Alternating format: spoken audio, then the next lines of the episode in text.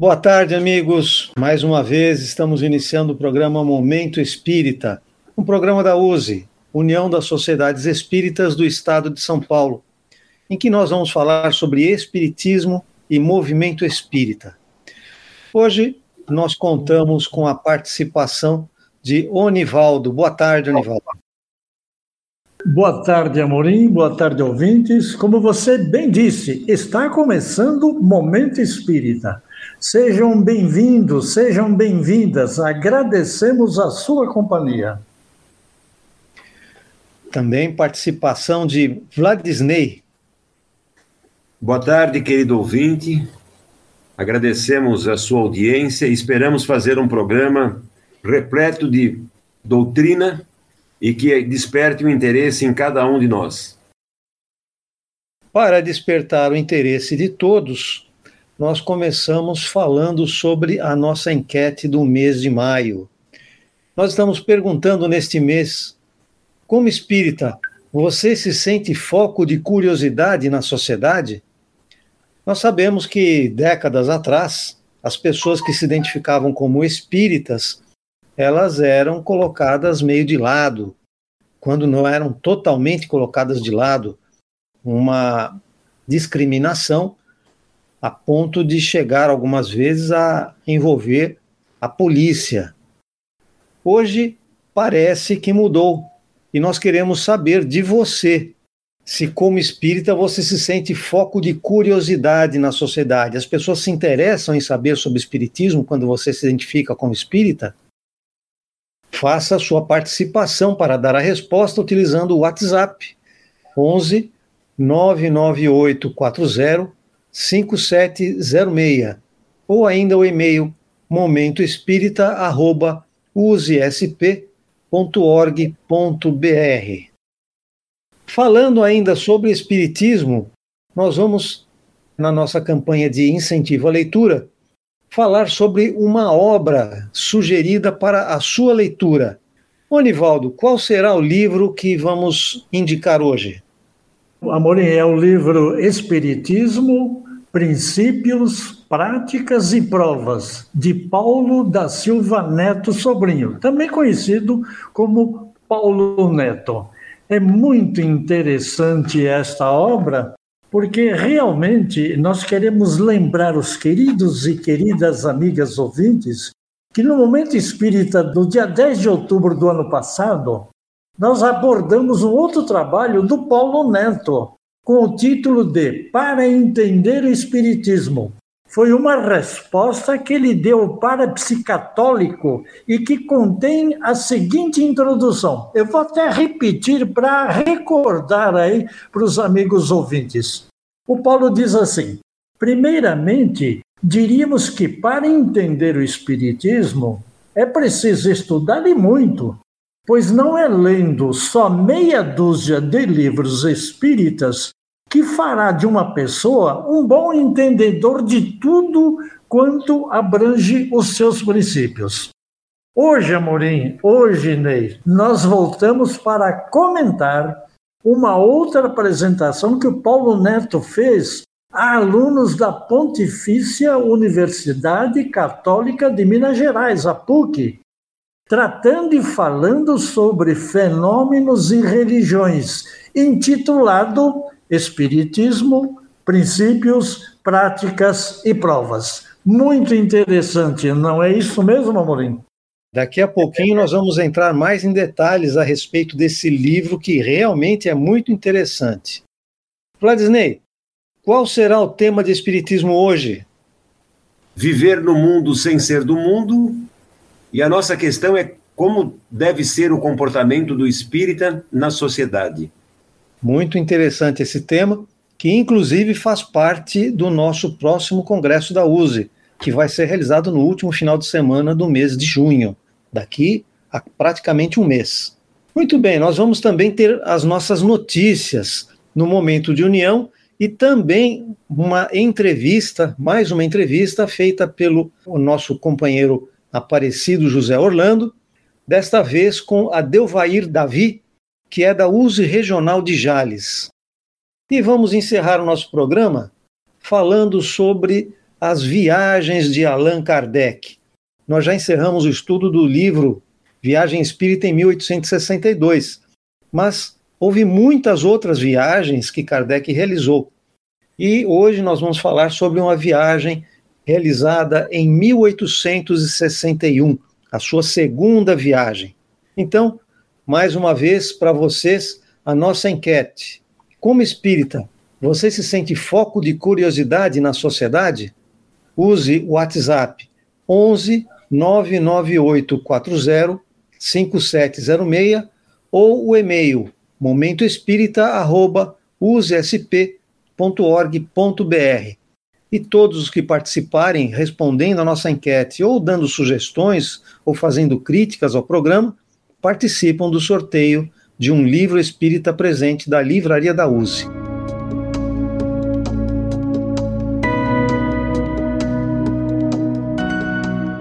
Começando o nosso programa falando sobre o livro Espiritismo, Princípios, Práticas e Provas, de Paulo Neto. Onivaldo, você estava tão entusiasmado falando sobre a importância do estudo e o interesse que é ler esse livro do Paulo Neto. Conte um pouquinho mais a respeito desse livro para a gente. Na introdução, Amorim, desta obra do Paulo Neto, ele realmente fala sobre espiritismo ou doutrina espírita, mas procurando demonstrar, numa visão mais ampla que foi possível, o que realmente o espiritismo é. A gente sempre gosta de lembrar que muita gente fala de espiritismo, mas não compreende a sua profundidade. E o Paulo, visando uma melhor apresentação, dividiu em duas partes. Na primeira, ele apresenta sua origem, seus princípios e suas práticas. E na segunda, ele trata das evidências sobre a realidade do mundo espiritual. Olha, é uma coisa muito interessante, porque ele, o próprio Paulo, confessa: tivemos o cuidado especial de fazer esse trabalho bem objetivo e com caráter essencialmente técnico. Portanto, não se verá nele nenhuma intenção de fazer proselitismo, já que, por princípio, respeito o direito de cada um em seguir aquilo que achar melhor para si, uma vez que é exatamente isso que advogamos para nós. Na prática, ele tem nos provado ser um material bem interessante a ser apresentado aos próprios espíritas. Amorim, olha só esse detalhe do Paulo. Esse trabalho, embora direcionado para uma universidade católica, ele tem realmente uma importância muito grande ao estudo, à pesquisa dos próprios espíritas, pois muitos não conhecem a sua origem e muito menos a gama de evidências que se tem a favor da realidade espiritual. E olha, para se ter uma ideia, ele apresenta um índice aí. Você pode até ver, Amorim. Realmente é um trabalho muito interessante, inclusive pelo fato de ter sido apresentado em uma universidade católica. E ele, inclusive, agradece a atenção, o respeito do professor. Era um trabalho apresentado dentro da matéria cultura religiosa, e o professor, que era um português e membro da Academia de Letras e Artes de Diamantina, o padre Manuel Quitério de Azevedo, que atendeu o interesse de alguns dos alunos de fazer essa apresentação. Então é muito interessante. Wladisney, eu gostaria que você comentasse também a respeito desse livro.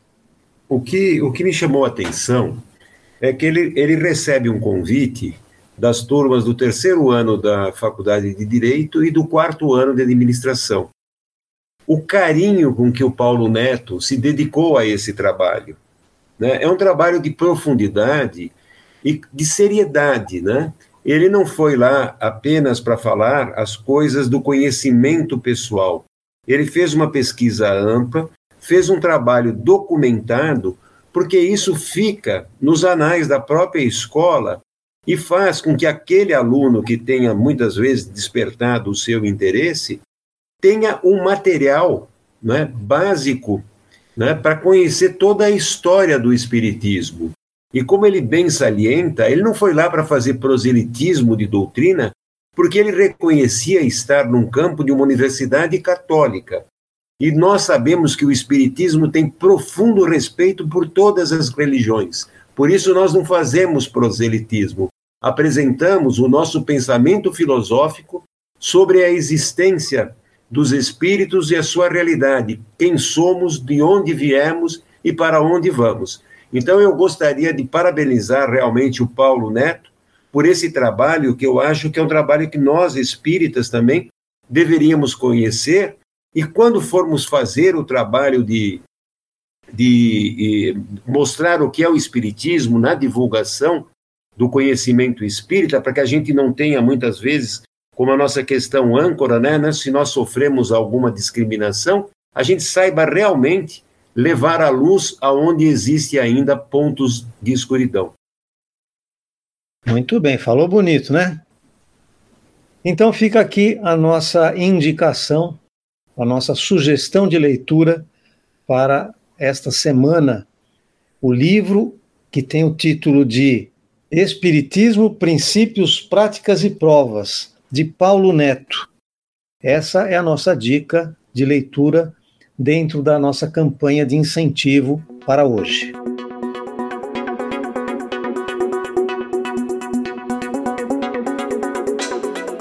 Em Espiritismo Hoje, nós falamos sempre sobre um tema da atualidade. E nada mais atual do que saber como nos encaixarmos na sociedade atual. Nós, quando ligamos um rádio, uma televisão, quando abrimos um jornal ou uma revista, ou quando pesquisamos na internet, nós encontramos as mais diferentes análises a respeito da vida atual. Desde algumas pessoas que fazem de conta que este é um mundo cor-de-rosa, onde tudo está bonito, onde as pessoas são todas felizes, até aquelas pessoas que falam que isso aqui virou um verdadeiro inferno, que tudo está errado, que só existem criminosos para todos os lados. Como nós, espíritas, podemos nos encaixar nesse mundo? O que nós devemos enxergar e como devemos nos comportar? Ou seja, nós devemos viver no mundo porque aqui é um espaço de aprendizado, mas devemos ser do mundo, devemos agir como os outros. Wladisney. Bom, a frase, né, estar no mundo sem viver no mundo, né, como se isso fosse possível, né? No meu estágio de evolução ainda está muito longe, porque nós ainda temos muitas emoções, nós temos coisas que são difíceis dentro de nós, né? De termos essa evolução espiritual que certamente um dia alcançaremos, né? Mas eu acho que a grande postura do espírita é ele realmente se aperceber dessas questões, né? Avaliar, observar, e ter um comportamento, não que seja diferenciado, mas que esteja em padrão junto com a doutrina, porque nós sabemos que todas as dificuldades que existem ao nosso redor são oportunidades de aprendizado. Então, muitas vezes, nós não precisamos errar para aprender. Muitas vezes, nós acabamos aprendendo com o erro dos outros. E a nossa postura tem que ser uma postura de tranquilidade, porque nós estamos no mundo apenas como passageiros, não somos desse mundo. Nós sabemos que somos espíritos, mas temos a necessidade de estarmos encarnados, né, para fazer com que o nosso espírito seja burilado através das dificuldades da matéria. Porque o espírito não tem fome, o espírito não tem dor, o espírito não tem necessidade de sexo, não tem cor, não tem nada. Mas quando nós vestimos uma roupa, muitas vezes, nós estamos ensinando ao espírita como se comportar nas diversas encarnações que nós temos, em corpos diferentes. E muitas vezes aquilo que nós somos hoje não é o que nós seremos amanhã. Então nós temos que ter respeito pelas diversidades. E isso a doutrina espírita nos ensina, porque o grande fator para o espírita é a sua evolução moral. A inteligência, todos terão um processo de evolução. A doutrina não trabalha no seu desenvolvimento da inteligência. Ela usa a inteligência para que você desenvolva o fator moral. E como espíritas, a gente tem que tomar bastante cuidado com os nossos posicionamentos. Onivaldo, o Wladisney falou em desenvolvimento moral e desenvolvimento intelectual. O que isso implica é nossa discussão de viver no mundo sem ser do mundo? Será que o que nós estamos propondo é que as pessoas vivam asceticamente, vivam isoladas, vivam enfiadas em mosteiros? Ou, por outro, nós deveremos viver igualzinho aos outros, fazendo tudo o que os outros fazem? Qual é a nossa posição? Veja, Amorim, como espíritas e pelo aquilo que nós recebemos dos princípios espíritas, a nossa atitude, o nosso comportamento deve ser realmente de moralidade e intelectualidade. A moralidade, principalmente, porque ela faz parte de um processo de aprendizado e de crescimento social. Ou seja, o ser humano, ele precisa conviver com o outro. E mais do que isso, ele tem que respeitar as escolhas que o outro vem a fazer.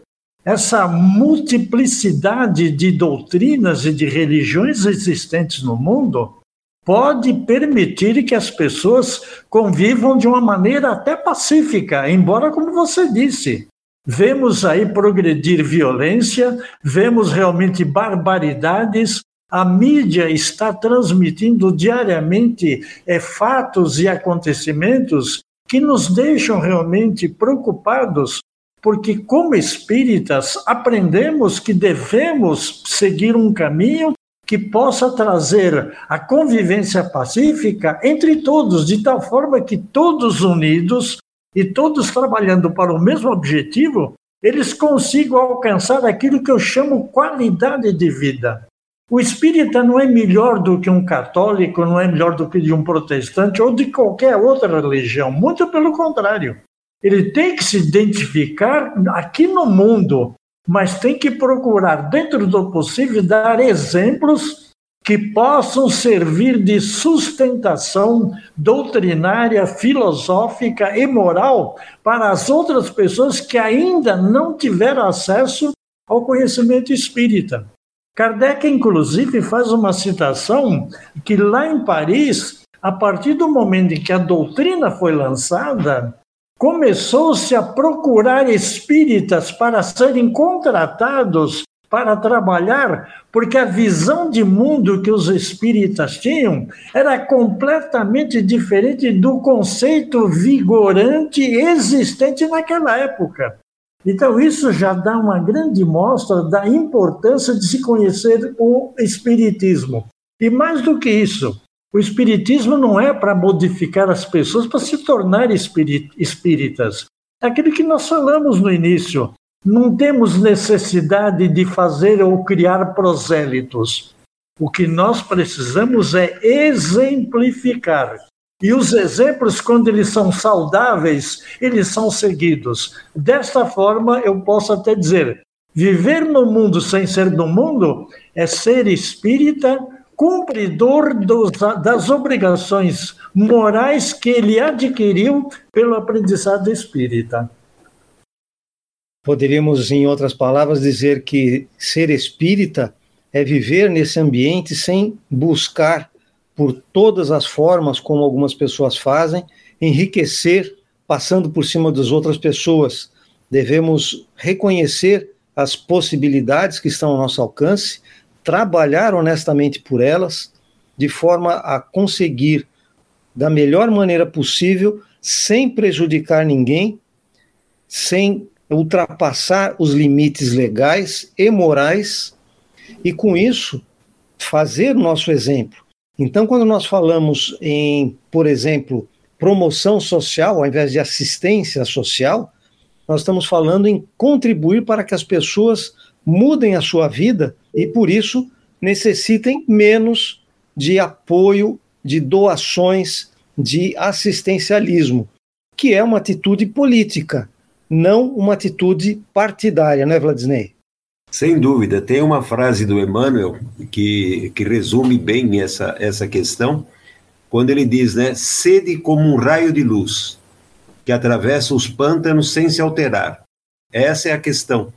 E essa dificuldade que nós temos muitas vezes, como eu disse no começo, é aquilo que faz com que essas escamas que ainda nós trazemos, né, elas vão sendo lapidadas, porque a doutrina espírita nos dá uma compreensão de mundo bastante ampla. Ela é uma filosofia que mostra a importância de nós vivermos em irmandade, não como irmãos de religião, mas, na verdade, como irmãos que somos, né, pelo Pai, que é o Criador, que é Deus.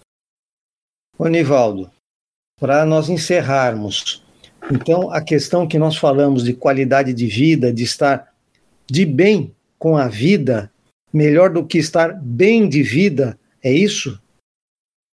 É, sem dúvida, Amorim, porque veja uma coisa, nós vivemos num mundo globalizado.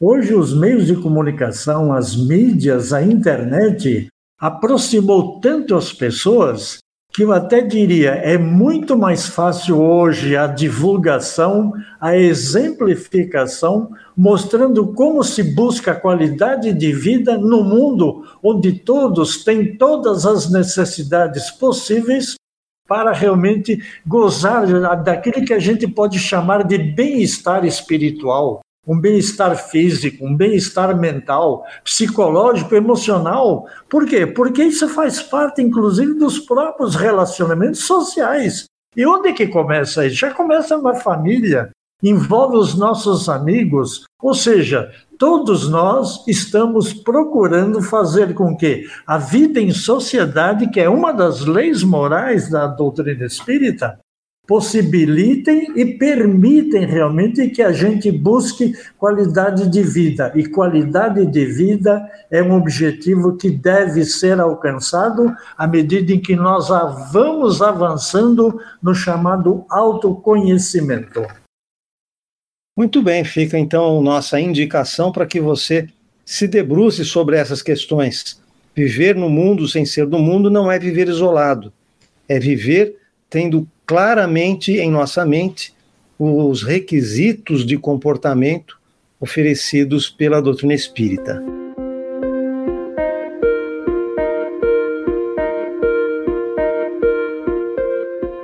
Vamos agora falar sobre a USE. A USE tem o seu portal na internet no endereço usesp.org.br. Nesse local você encontra não apenas as informações sobre a instituição USE, União das Sociedades Espíritas do Estado de São Paulo, mas também informações sobre eventos, sobre as atividades que são realizadas, e também tem a revista eletrônica Dirigente Espírita. O número 189, que é o que está em divulgação, trata principalmente sobre os 75 anos da USE, que vão ser completados no próximo dia 5 de junho. São vários artigos nessa revista que falam sobre os 75 anos ou sobre a USE. Por exemplo, tem um artigo da Rosana, que é a presidente da USE atual. Tem também um artigo sobre o primeiro Congresso Espírita, a fundação da USE, do Orlando. Tem um artigo do Orson Peter Carrara, também a respeito dos 75 anos da USE. Enfim, é uma revista muito interessante, repleta de informações, e também tem informações sobre as atividades departamentais, que podem ser muito úteis para a Casa Espírita. Além de tudo isso, você também tem o programa Momento Espírita, que está lá no portal da USE, e também tem a forma de você buscar o programa Momento Espírita nas plataformas de podcast. É só você entrar em qualquer plataforma e buscar por USE SP Momento Espírita. Se não tiver nessa sua plataforma, procure em outra. Aí você pode ouvir o programa qualquer dia, qualquer horário, e pode indicar também para os seus amigos. Mas além da USE, nós temos que falar também sobre a Rádio Boa Nova, né, Onivaldo? Sem dúvida, Amorim. Clube Amigos da Boa Nova. Veja, Rádio Boa Nova e TV Mundo Maior divulgando o Espiritismo não pode quantificar quantas pessoas já foram beneficiadas pelos princípios da doutrina espírita. O Clube Amigos da Boa Nova é um grupo de pessoas unidas que visa compartilhar e dividir o bem, ao levar a mensagem consoladora do Espiritismo através dos seus canais de comunicação, seja pela Rádio Boa Nova, seja pela TV Mundo Maior, bem como pelas várias redes sociais. Então você também pode fazer parte desse clube, ajudando nessa divulgação do Espiritismo. Venha participar deste clube. Ligue para 0800 12 018 38. Eu repito, 0800 12 018 38. Agora, a FEAL tem um site de fácil acesso. É feal.colabore.org. Aos nossos ouvintes que já são sócios, nós solicitamos que passem a cobrança para débito automático, evitando assim pagamento da taxa do boleto bancário. Pense nisso, mas pense agora, participe desse clube. Estamos em contato com Adelvair David, da cidade de Jales, no noroeste do estado de São Paulo, a 550 quilômetros da capital.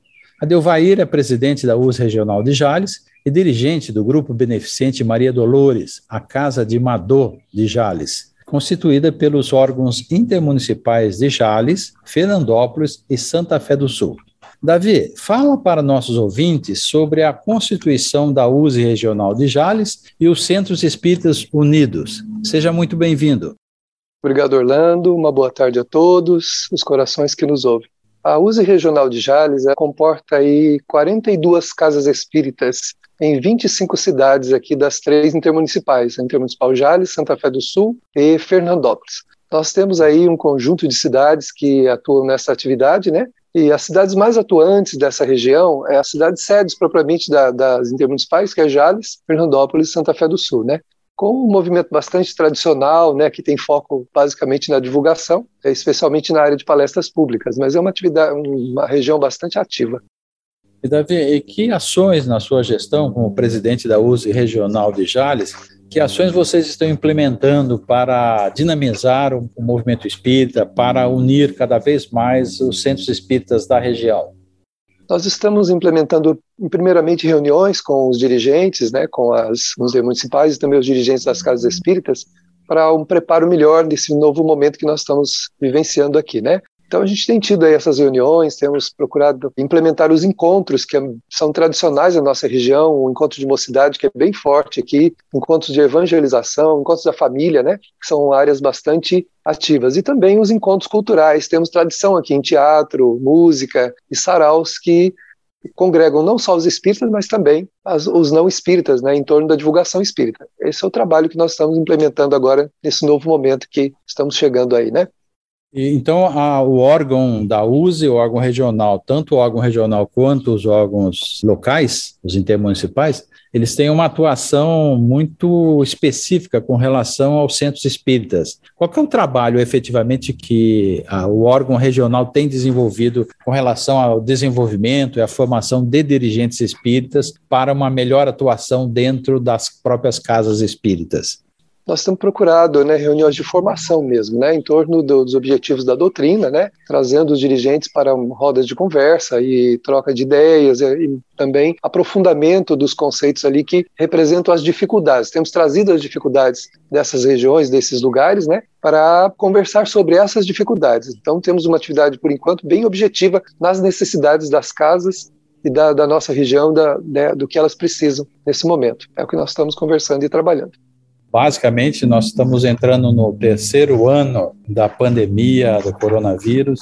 Os centros espíritas trabalharam de uma forma bem organizada, no sentido de rapidamente conseguir fazer uso das tecnologias, das plataformas digitais, para dar continuidade às suas funções. Estamos num momento em que está havendo um retorno significativo às atividades presenciais nas casas espíritas de quase todo o estado de São Paulo, mas na concepção do Davi, presidente da USE Regional de Jales, qual é efetivamente a ideia ou o modelo para o centro espírita quando de um retorno total às atividades presenciais?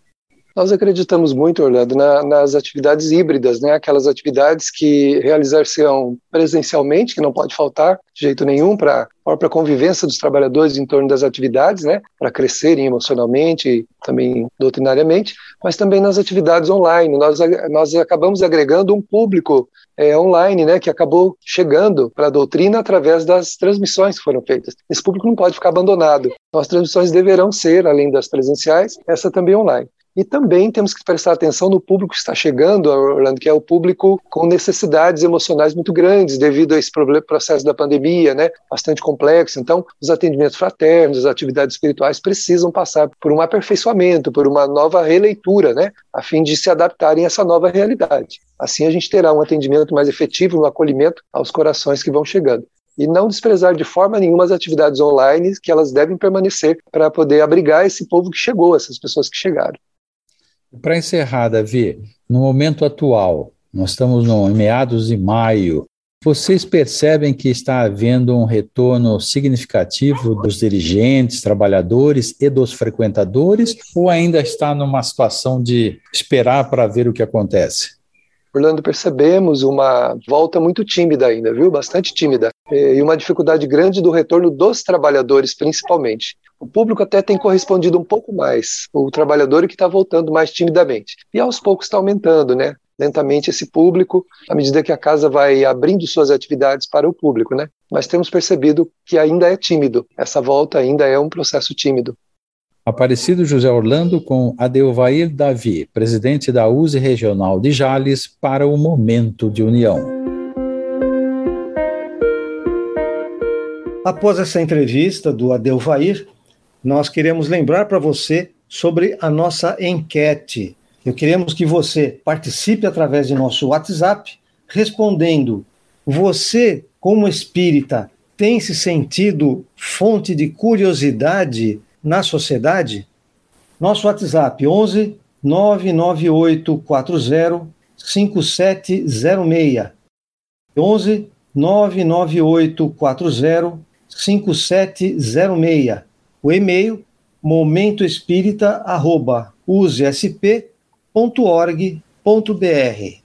momentoespirita@usesp.org.br.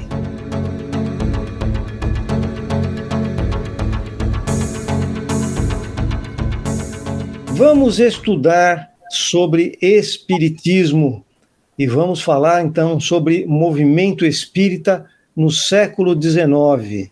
Nós estamos falando sobre as viagens de Allan Kardec. Depois de estudar o livro Viagem Espírita em 1862, nós já falamos a semana passada sobre a primeira viagem que Kardec fez em 1860 e hoje nós vamos falar sobre a viagem que ele fez em 1861. Onivaldo, comente um pouco a respeito dessa viagem, a segunda de Kardec, quando ele foi a Lyon. Amorim, é a cidade natal do Kardec, né? Ele, tendo recebido informações, solicitações, inclusive, daqueles espíritas que estavam lá na cidade de Lyon, mantendo contato com ele em Paris, de tal forma que se aproximaram com as correspondências, o que motivou o Kardec realmente a fazer realmente essa nova viagem, ou seja, a sua segunda viagem a Lyon. E é claro, qual foi a finalidade? Era realmente para dar continuidade a um trabalho que ele já tinha iniciado em 1860, e que, é claro, isso aí serviria para aumentar essa divulgação. Não somente em Lyon, porque depois, em 1862, ele passou a frequentar e a visitar outras cidades, outras organizações espíritas em toda a França, para continuar esse trabalho de divulgação. Eu diria até, Amorim, que os anos de 1860 e 1861 foi realmente muito ativo nesse trabalho de divulgação, nessas viagens. Eu fico até imaginando o trabalho físico que ele teve que desenvolver para poder fazer essa divulgação ou essa atividade. E aqui na Revista Espírita de outubro de 1861, ele vai falar do Espiritismo em Lyon. Ele diz assim: atendendo aos reiterados convites que nos fizeram os espíritas de Lyon, fomos este ano novamente a essa cidade. Olha, por aí já dá para se ter uma ideia da importância dessas viagens que o Kardec fazia. E ele continua aí nesse seu relatório. O ano passado, só havia um único centro de reunião, o de Brotô, dirigido pelo senhor Diju, chefe de oficina, e sua mulher. Outros se formaram depois em diferentes pontos da cidade, em Guillotière, em Perrache, em Croix-Rousse, em Vaise, em Saint-Just, etc., sem contar um grande número de reuniões particulares. No todo, havia apenas 2 ou 3 médiuns muito inexperientes, enquanto hoje há em todos os grupos e vários de primeira categoria. Olha o que o Kardec diz. Só num grupo vimos 5 escrevendo simultaneamente. Vimos também uma jovem excelente médium vidente, na qual pudemos constatar a faculdade desenvolvida em alto grau. Veja só que trabalho maravilhoso e olha só o resultado alcançado. É fantástico esse trabalho de divulgação, Amorim, Ney. Quando falamos sobre a viagem de 1862... nós enfatizamos a amplidão desse trabalho. Foram cerca de 3.000 quilômetros, 7 semanas. Então foi um trabalho muito intenso. E as viagens de 1860 e esta de 1861 foram uma preparação para isso, né, Wladisney? Sem dúvida nenhuma, né? E nesse relato da revista é possível ver a alegria com que o Kardec recebe essa manifestação. Eu acredito que mesmo ele trocando as correspondências da época, tudo, ele não esperava, né? E, inclusive, ele relata a grande participação da classe operária. A gente sabe que Lyon era uma cidade operária.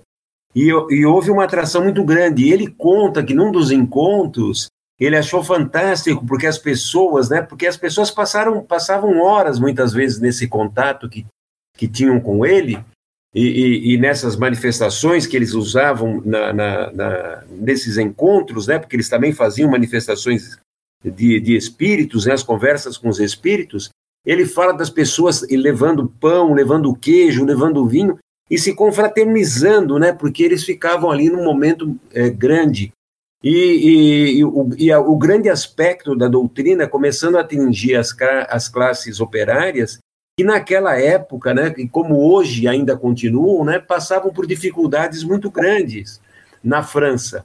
E ele vai relatando essas questões até chegar no momento, então, que a comunidade toda de Lyon se reúne, né, e oferece ao Kardec, né, um banquete.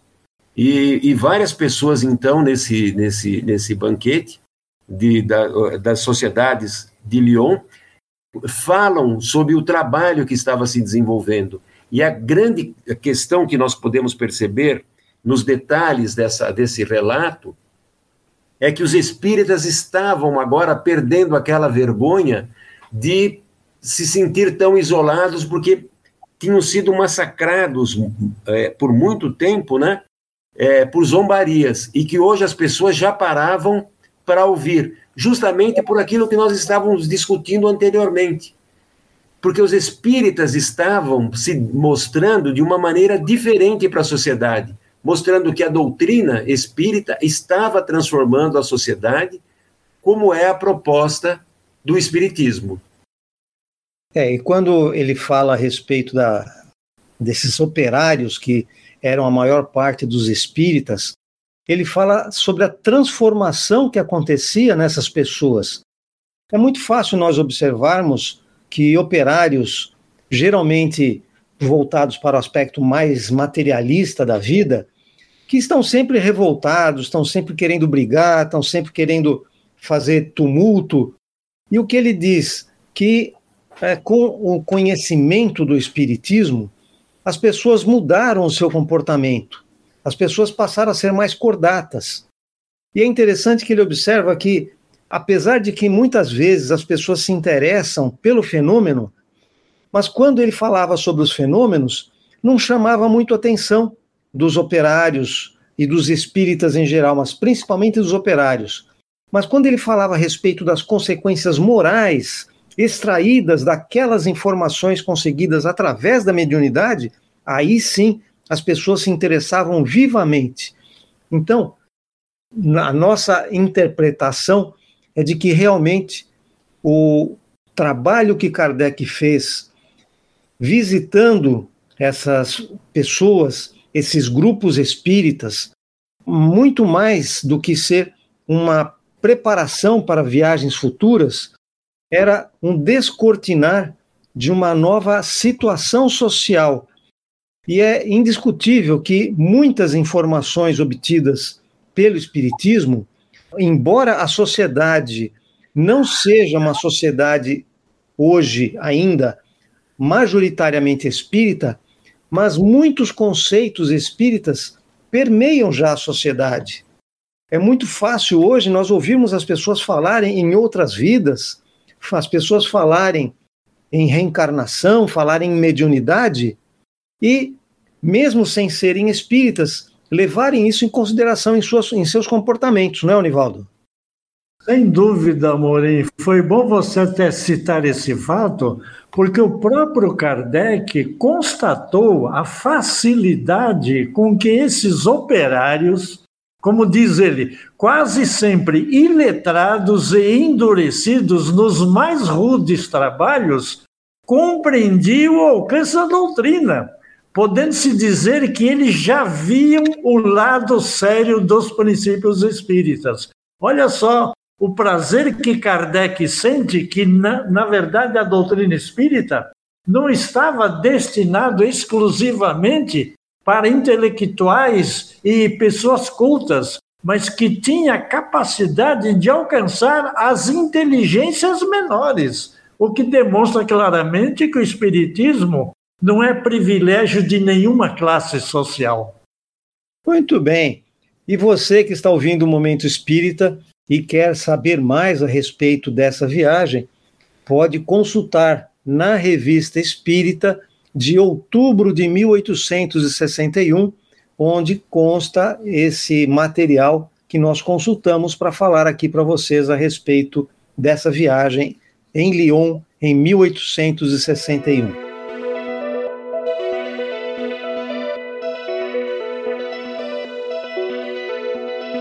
Chegamos ao final de Momento Espírita e queremos que você participe conosco. Mais uma vez, vamos dar aqui a nossa enquete. Este mês nós queremos saber, como espírita, você se sente foco de curiosidade na sociedade? Use para conversar conosco o WhatsApp 11 99840 5706 11 99840 5706 ou o e-mail momentoespirita@usesp.org.br momentoespirita@usesp.org.br. Chegamos ao final, estamos na hora das nossas despedidas, Onivaldo. Obrigado pelo carinho da sua audiência. Nós voltaremos novamente no próximo domingo. Tenham todos uma boa semana. Wladisney. Obrigado a você, querido ouvinte, que ficou conosco por quase 50 minutos. E fica o nosso convite. Permaneça na Rádio Boa Nova. Eu também, Amorim, quero deixar meu abraço a todos. agradecer a sua participação, seu apoio, a sua audiência, a autorização para que entremos em seu lar neste horário e convidar para que continue na Rede Boa Nova, ouvindo os programas que falam muito de perto a cada um de nós. Um grande abraço, até a próxima semana.